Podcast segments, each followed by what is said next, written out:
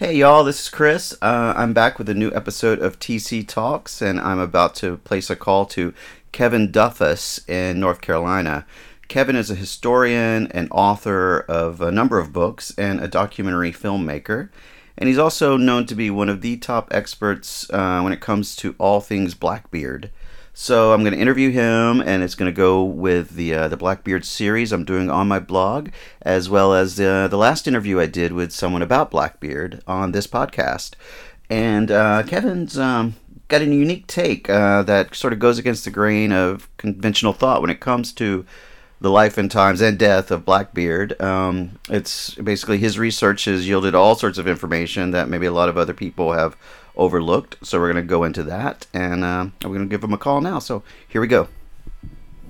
Hello, this is Kevin Duffus. Hey, Kevin, this is Chris Osborne. How are you?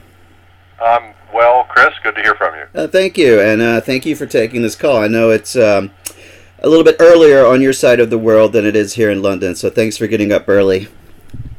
Well, it's actually light outside, so that's okay. Okay. Oh, very cool.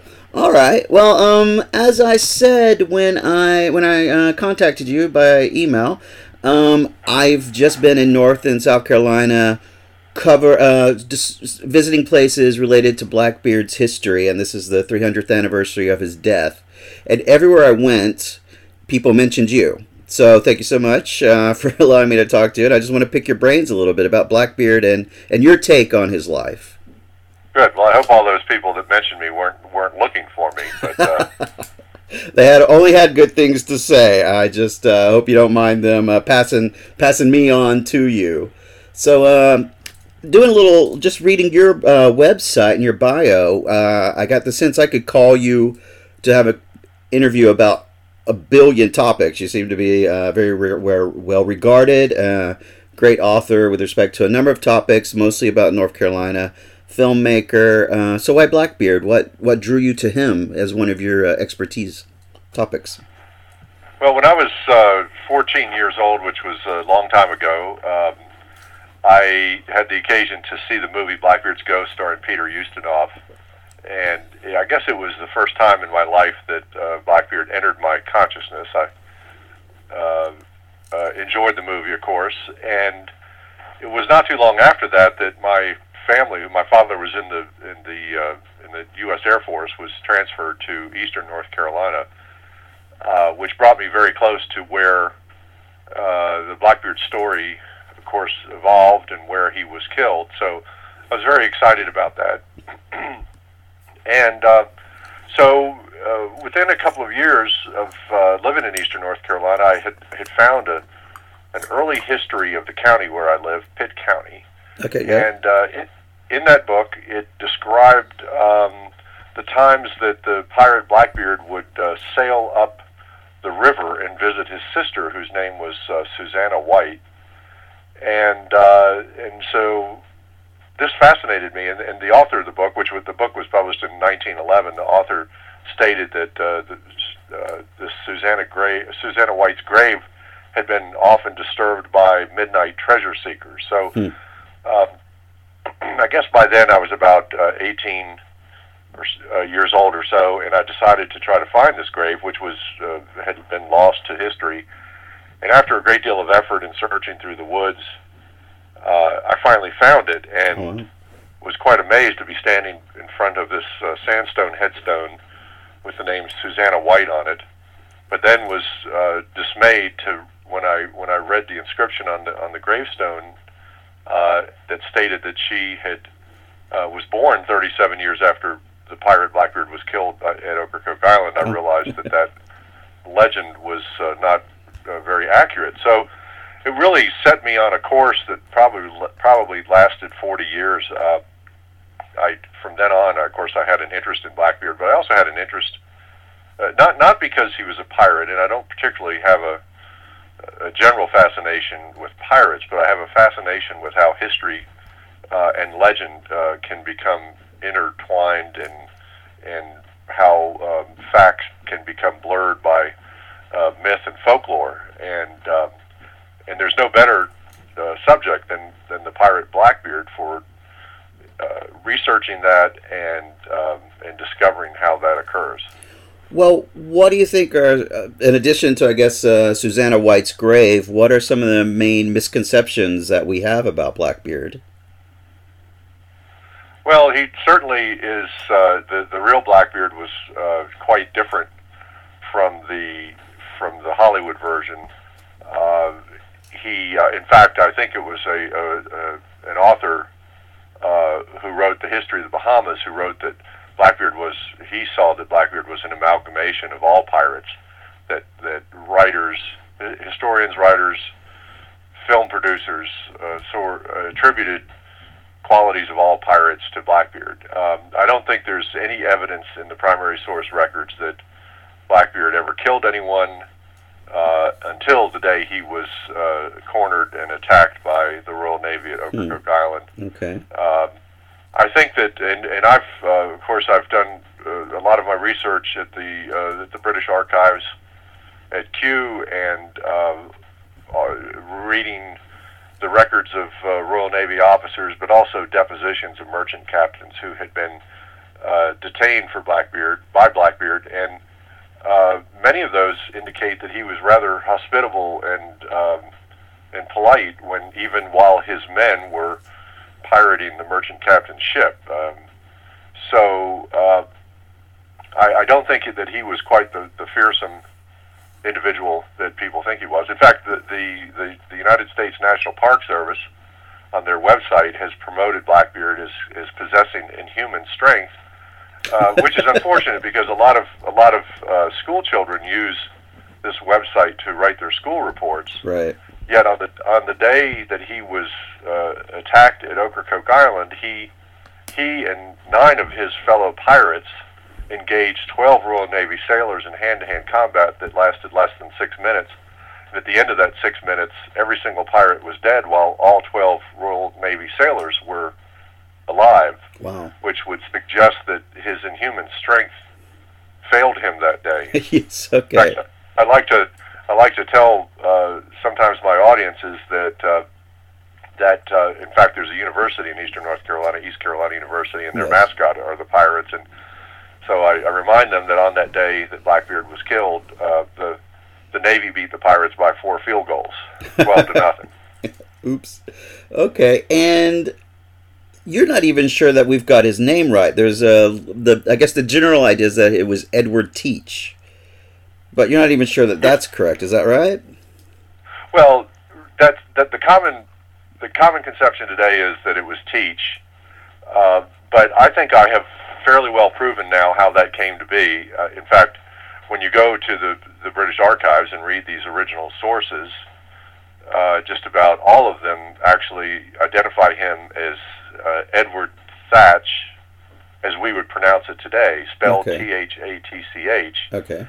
Yet, um, um, the um, I don't believe that in, in 1718 the word T H A T C H would have been pronounced as Thatch just as the river uh, Thames is is not spelled or not pronounced uh, Thames. Yes, yes.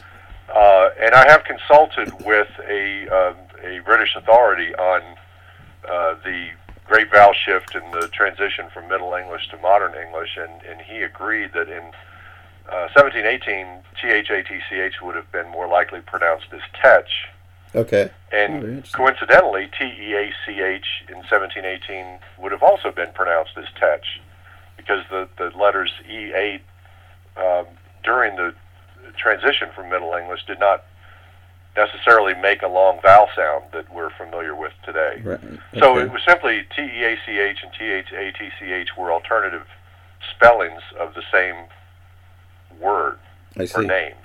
Okay and there's some speculation he was from Bristol, England. Uh, I've heard Jamaica and I've heard North Carolina, but when I was in South Carolina, they were saying there's a theory he's from South Carolina. So where do you come, where do you fall down on his roots? Well, first of all, it's everyone, of course, can only state this as their opinion. Yes. Uh, I don't think, and it's unfortunate. I don't think we'll ever know for sure.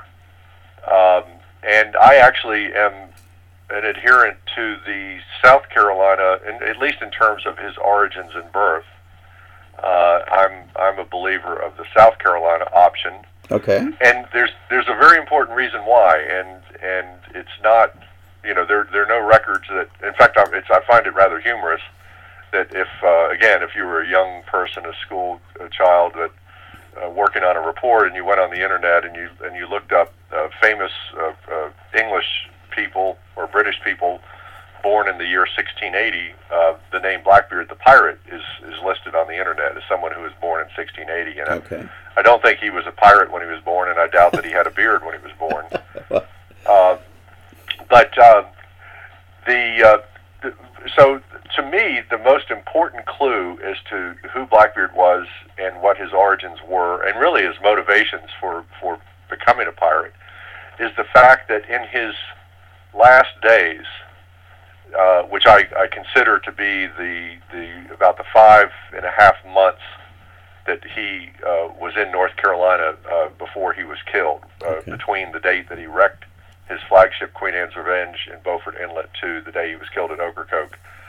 He was uh, in the company of uh, uh, what we would presume would be his most trusted friends and allies, and they were all sons and slaves of the Bath, North Carolina area.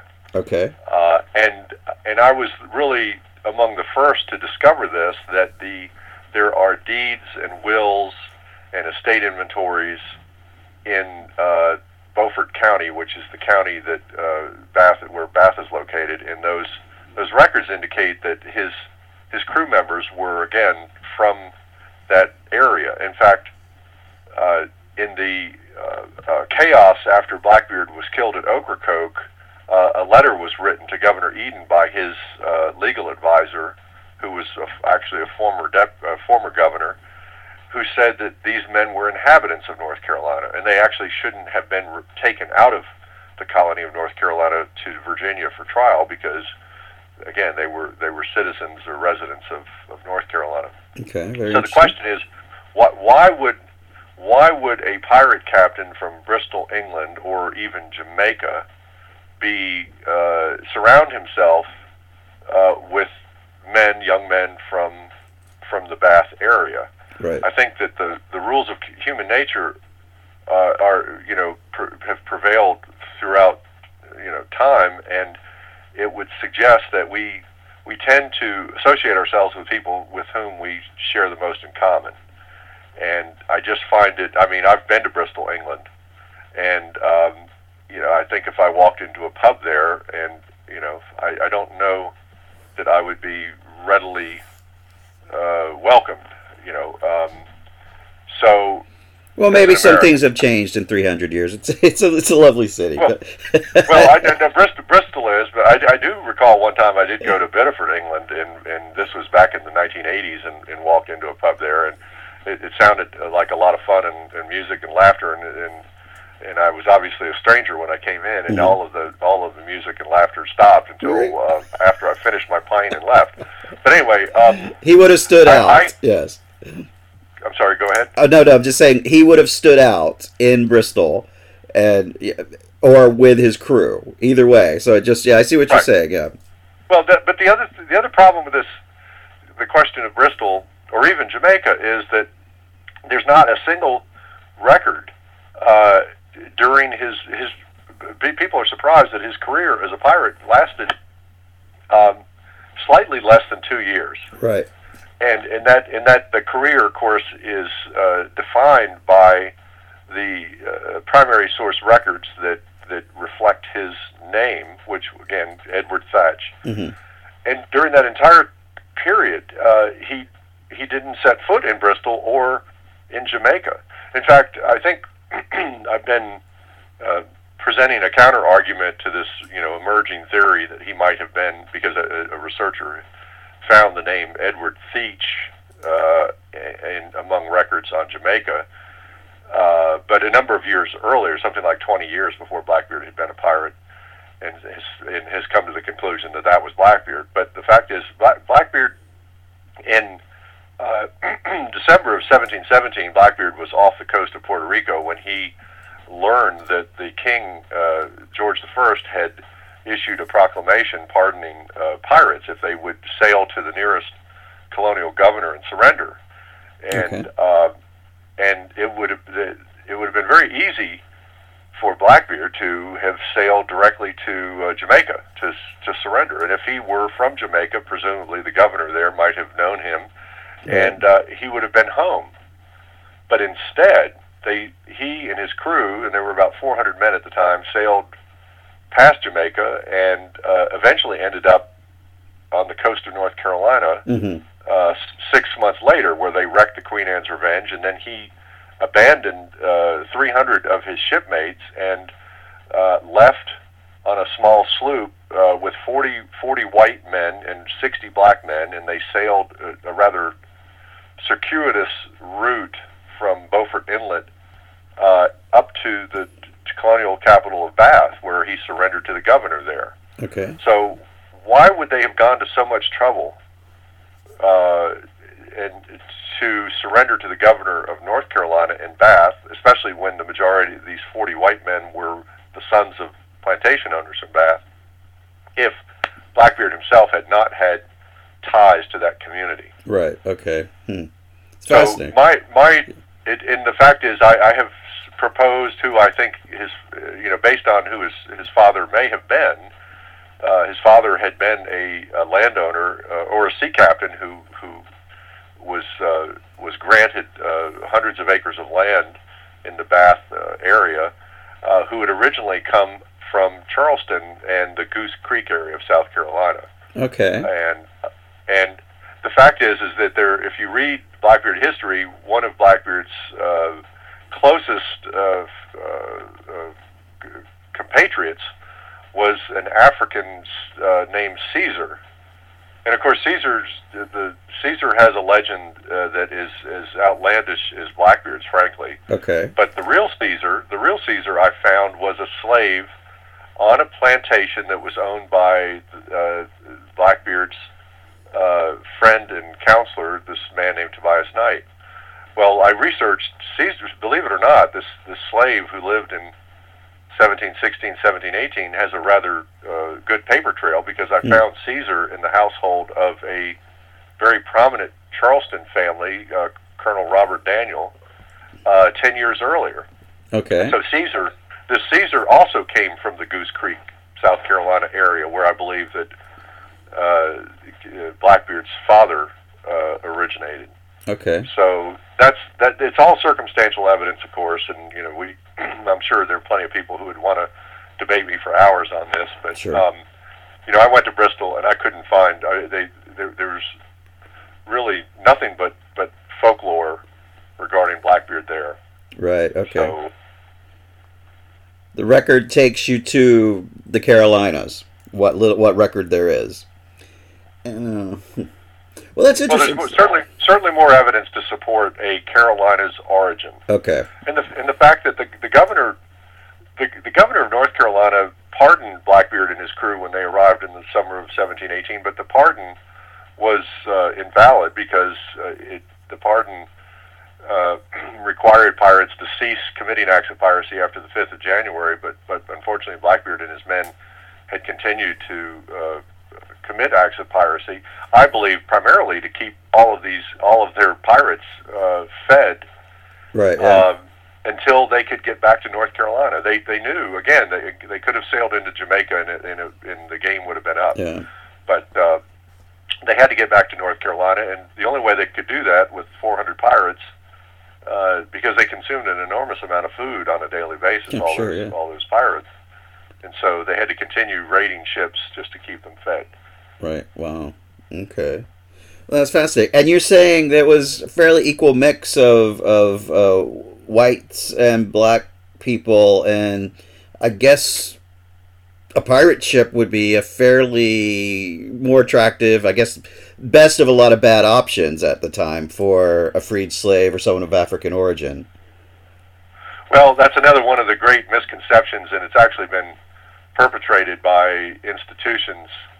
I hate to say it, like Uh-huh. National Geographic and Smithsonian, um, and their interp- interpretations, and, and those interpretations have been, in, you know, based on some depositions that have been uh, sort of uh, reworded to suit this narrative, this idealistic narrative that uh, that pirates were. Uh, you know, multi multiracial, multinational, multicultural democracies at sea, that sort of thing. And and and my evidence is absolutely to the contrary. Mm. Uh, the fact is, is that when Blackbeard wrecked the Queen Anne's Revenge and sailed to Bath, North Carolina with 60 black men, uh, I can prove that every single one of those black men were slaves. His even, slaves? Even were slaves. Even Caesar, who mm. was uh, was with Blackbeard from the beginning of their piratical odyssey. Yeah. Uh, they were all slaves, but they weren't. Um, and and oh, by the way, the reason why I can prove this is is that in searching the primary sources of eastern North Carolina courthouses, which is something that no historian or researcher has, right. has done, um, I have found evidence that within, uh, well, first of all, let me state that in 1718, North Carolina had no slave market. The nearest slave markets were in Williamsburg or in Charleston. So plantation okay. owners uh, seeking uh, labor uh, would have to travel to Williamsburg or to Charleston to purchase their slaves. I see. And in the summer of 1718, uh, around the 1st of July, Blackbeard shows up in Bath, North Carolina with 60 slaves. And two weeks later, I found in the deeds of that county, entire plantations were being sold for the price of slaves. No, and in one instance, I think it was a three or four hundred acre plantation was sold for two slaves. Wow. And another, and actually the governor's former 400 acre plantation, which included his former house, which was described as palatial and which also had barns and livestock, sold entirely for the price of three slaves. And, and the deeds actually uh, reflect the names of these slaves. Hmm. And so, if, and by the way, the records go back some for this for this uh, community go back 25 years, and this is the first time in 25 years that I could find a deed that showed property being exchanged for for slaves. And it all happens within two weeks of when Blackbeard shows up with 60 slaves. So those men were not free. Right. Um, now Blackbeard had about um, I would say six, at least six black men who I believe had traveled with them throughout the entirety of their two year voyage. And I'm sure they were skilled mariners, and their purpose on the crew, which included Caesar, was to communicate with these new slaves that had just come in on the French slaver Concord, which Blackbeard, of course, captured and changed the name to Queen Anne's Revenge. Mm-hmm. So uh, you have this instance. It's a, it's a it's a more complex uh, interpretation of black men on pirate ships, which uh, unfortunately doesn't fit the, the much hoped for uh, egalitarian narrative that's been passed, you know, presented by some right, authors and, right. and and institutions.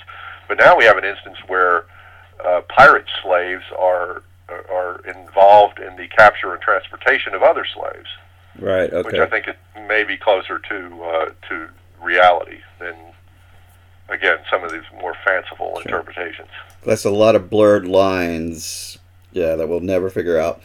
Well, that, that that's really fascinating, Kevin. Thank you. Um, so, have you come down to thinking this is just a scoundrel, a guy just trying to make a living and having some moderate success, at least maybe for a year or so?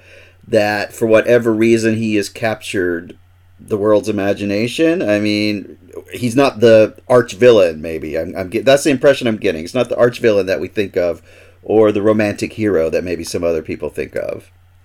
Well, correct. I would I would place uh, the the the popular culture uh, incarnation of Blackbeard in the same category as Robin Hood or Beowulf or some of these figures in the okay. past that we've we've sort of uh, you know, embellished. But I, I think that the real man and the men who surrounded him, you know, I didn't explain these these young men from Bath.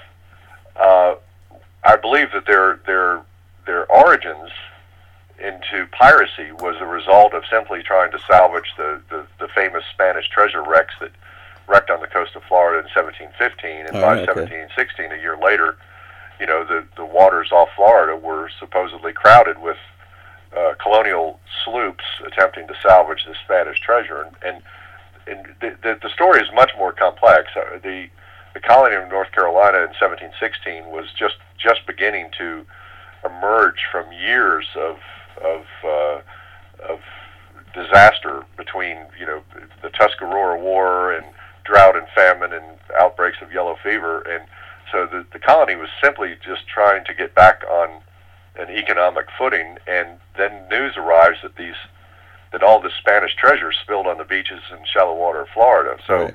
it's no mystery as to how these young men from Bath ended up, uh, in, including Caesar. Again, he's to me he's one of the most important clues to the story because here you have this slave who I can prove was in Bath in 1716 according to records, but comes back two years later on the Queen Anne's Revenge. How does that happen?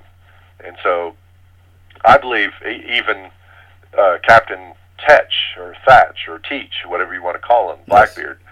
I believe this is how his this is how he got started. It was simply uh, they were just salvagers, and uh, okay. then of course the a lot of these guys ended up becoming pirates because the Spanish began to make it more difficult to salvage that Spanish treasure. So ultimately, they were they were I believe they were simply trying to help their community. They were, they weren't necessarily in it for themselves. I mean, the fact okay. that you know they returned with these slaves, which of course North Carolina has no slave market, and the greatest need at this time is is uh, labor force. Uh, mm-hmm. And uh, so again, I, I think that that's that, that's what they were all about. Um, and you you, and, you mentioned. Oh, go ahead.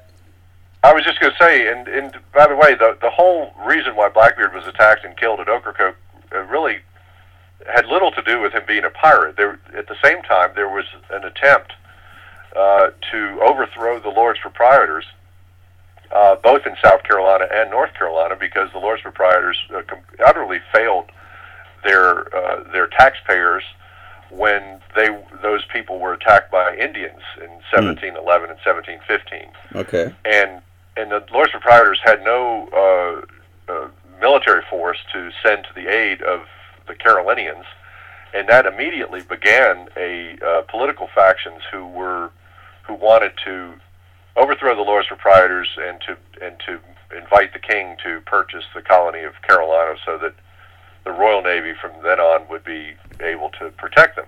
I see. And so, unfortunately, Blackbeard and his men were simply they, they were caught in what turned out to be a failed political coup because uh, the the, the uh, objective uh, at Ocracoke Island was simply to find uh, written evidence that would prove that the governor of North Carolina was colluding with pirates. Hmm. There was a there was an act from uh, William III that stated that, uh, which was still in effect under George I, that stated that if any colonial governor failed to uh, uh, adhere to their uh, efforts to suppress piracy, then the charter for that colony would be uh, uh, revoked, and which would mean the colony would become a royal colony. So that's that's what the Battle of Ocracoke was all about. Okay. And uh, and that's why I say the story is much more complex uh, maybe people, maybe Hollywood just likes pirates to be pirates because uh, it, it's too complicated for people to understand that this politics and economics were significant factors in the in the pirate story. Yeah. And you said something about young men uh, a few minutes ago. We have any idea how old uh, Blackbeard might have been when he that's died? A, or? A, yeah, that's a fantastic question, and the answer is nobody has any idea. But the funny thing is, is that it's commonly stated, and, and even Wikipedia says that Blackbeard was born in 1680. And yeah. so I was, I was that that piqued my curiosity. I wanted to know where where this notion came from that Blackbeard was born in 1680 and therefore was about 38 to 40 years old when he was killed.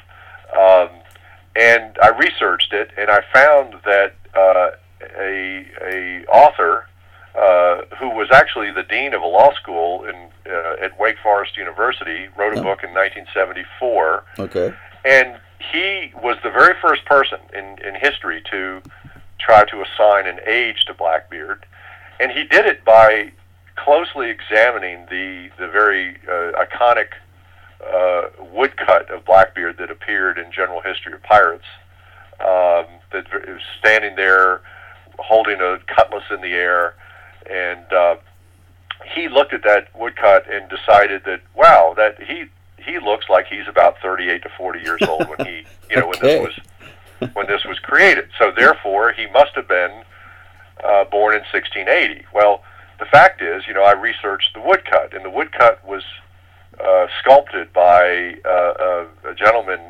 who lived in Oxford, England, whose name was Benjamin Cole, Okay. and uh, and he and that artist sculpted uh, or created woodcuts of almost all of the pirates that you know we know of that are famous: Stede Bonnet, Charles Vane, uh, uh, and so forth. And the fact is, is that Benjamin Cole never left Oxford, England, and I've I've said that none of these pirates traveled to Oxford, England, to sit for their portrait.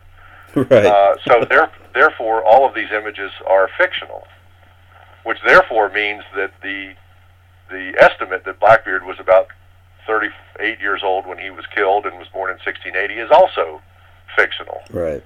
Wow. Um, it was. It's been determined that the median age uh, of pirates during the golden age of piracy was, I think, about 26 or 20, about 26 Okay. and and that's based on the the the very few number of records that have where they uh, indicate a, a pirate's age. But um, I would, you know, if I had to make a guess, I would say Blackbeard was about 26 or 27, Okay. Okay. um, meaning he was born about 1690. right. Which, by the way, I his friend Caesar, you know, I, I have excellent records on Caesar, and Caesar uh, was about uh, four years younger than what I think Blackbeard would have been. But see, Okay. I, I know how old Caesar was when he was a pirate in 1718, Hmm. and that was that was about 22. Okay. So um, that's that's uh, that's the answer there. Now I don't know if you were, were going to ask, but I wanted to get back to uh, you know the story started with Susanna White, Yes. and and for uh, for 40 years I've been I've been haunted by her, uh, who she was, and so when I researched the book, I had to research her, and I was quite surprised to find out that she wasn't the sister of Blackbeard, but she was in fact the granddaughter of Blackbeard's Cooper, who uh, Blackbeard had uh, taken aboard the Queen Anne's Revenge in 1717 Okay. uh, and his name was Edward Salter. And Susanna White was, in fact, Susanna Salter White. okay. And the whole Salter story, you know, he was he was a crew member with Blackbeard and came to Bath and retired from the crew and lived another 20 years, despite the fact if if you read every other historian's book about Blackbeard, it it generally states that Edward Salter, along with most of Blackbeard's men, were hanged in Williamsburg. Right. And I've I've proven again using Royal Navy records that of course none of these none of the pirates who were hanged were hanged in Williamsburg, but instead Hampton, Virginia. And Edward Salter not only wasn't hanged like many of the others, like Caesar. Caesar wasn't hanged. Caesar went back to Bath. John Martin, whose father was one of the founders of Bath, went back to Bath. uh, Was not hanged.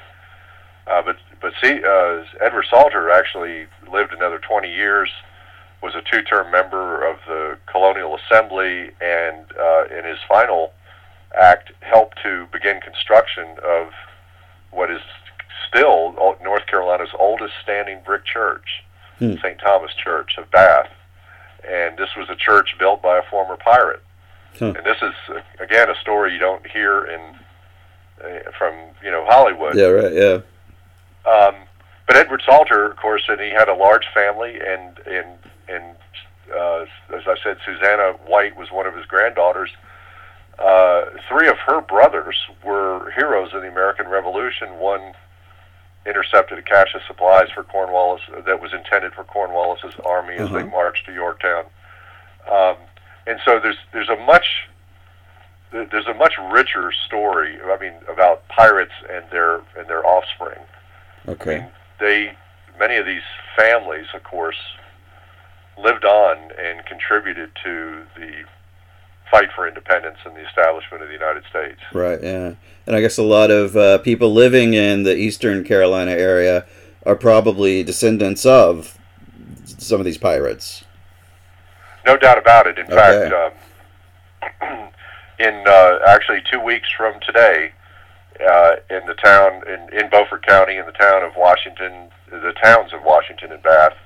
We're going to hold a 300th anniversary celebration, but one of the facets of that is we're going to have a reunion of of descendants, and so All right. uh, that's uh, going to be you know quite fascinating. I mean, history is more than just dates and names, and you know, they're they're it's flesh and blood, and Sure. uh, and it and it continues on. So uh, we're gonna we're gonna celebrate that aspect of it. What are those dates again? Um, on uh, we're going to uh, be in the town of Washington. Actually, um, uh, we uh, we are. This is my, my first public announcement of this, by the Oh, way. But okay. Oh, thank you. we're going to actually hold a, a hearing in in the Superior Courtroom in the county courthouse uh, to re-examine the evidence and uh, to determine the guilt or innocence of Blackbeard and his crew and whether Blackbeard was unlawfully uh, killed at Ocracoke. I mean, the fact is that uh, the Virginia's governor had had absolutely no authority to send armed forces into his neighboring colony to Hmm. uh, to capture or kill pirates, and and I also have I contend that the Royal Navy didn't have jurisdiction on the inland waters of proprietary North Carolina, and uh, but again, the whole purpose was to was to try to overthrow the, the governor Right. uh, but we're gonna we're gonna have this hearing before a, a uh, an active superior court judge, and uh, it should be interesting. We're gonna uh, we're gonna have actors play Governor Spotswood and Governor Eden and Tobias Knight I love it. and Lieutenant Maynard. Um, Okay. so and then the the next day, Saturday, all day in Bath, there will be uh, a big celebration, and unlike many other places uh, that celebrate Blackbeard history, like Hampton, Virginia, has a big pirate Blackbeard Pirate Festival, and Right. Beaufort, North Carolina. Uh, Uh, I can say with absolute confidence that Blackbeard walked the streets of this tiny little town of Bath, which has really grown very little since Blackbeard was there 300 Right. years ago. Except there is a church there that was built by one of his crew members. fantastic. Okay. And if people want to find out more about that or anything else you do, how wh- where's the best resource online, Kevin? Um, I have a couple of websites. Uh, one is uh, thelostlight.com, Okay. which was my original website, and then there is a website, uh, kevinduffus.com. And that's D U F F U S. Correct. Okay. And uh, well, thank and you. you know, and you and people can Google my name and and and Edward Salter, and then find all sorts of court case against the state of North Carolina. I've actually had the skeleton of Edward Salter in my car, uh, and it's a long story on that. I would love that. I would love that. Anything else before uh, we say goodbye? No, I, I think this is uh, it's been a great discussion, and and hopefully uh, your listeners will have learned something new. Well, I certainly have, and I really appreciate your time and the work you do. So let's please keep in touch. And I, I like the little cliffhanger ending there about the skeleton. So let's uh, let's follow up sometime. Okay, great. Thanks, Chris. Thank you so much.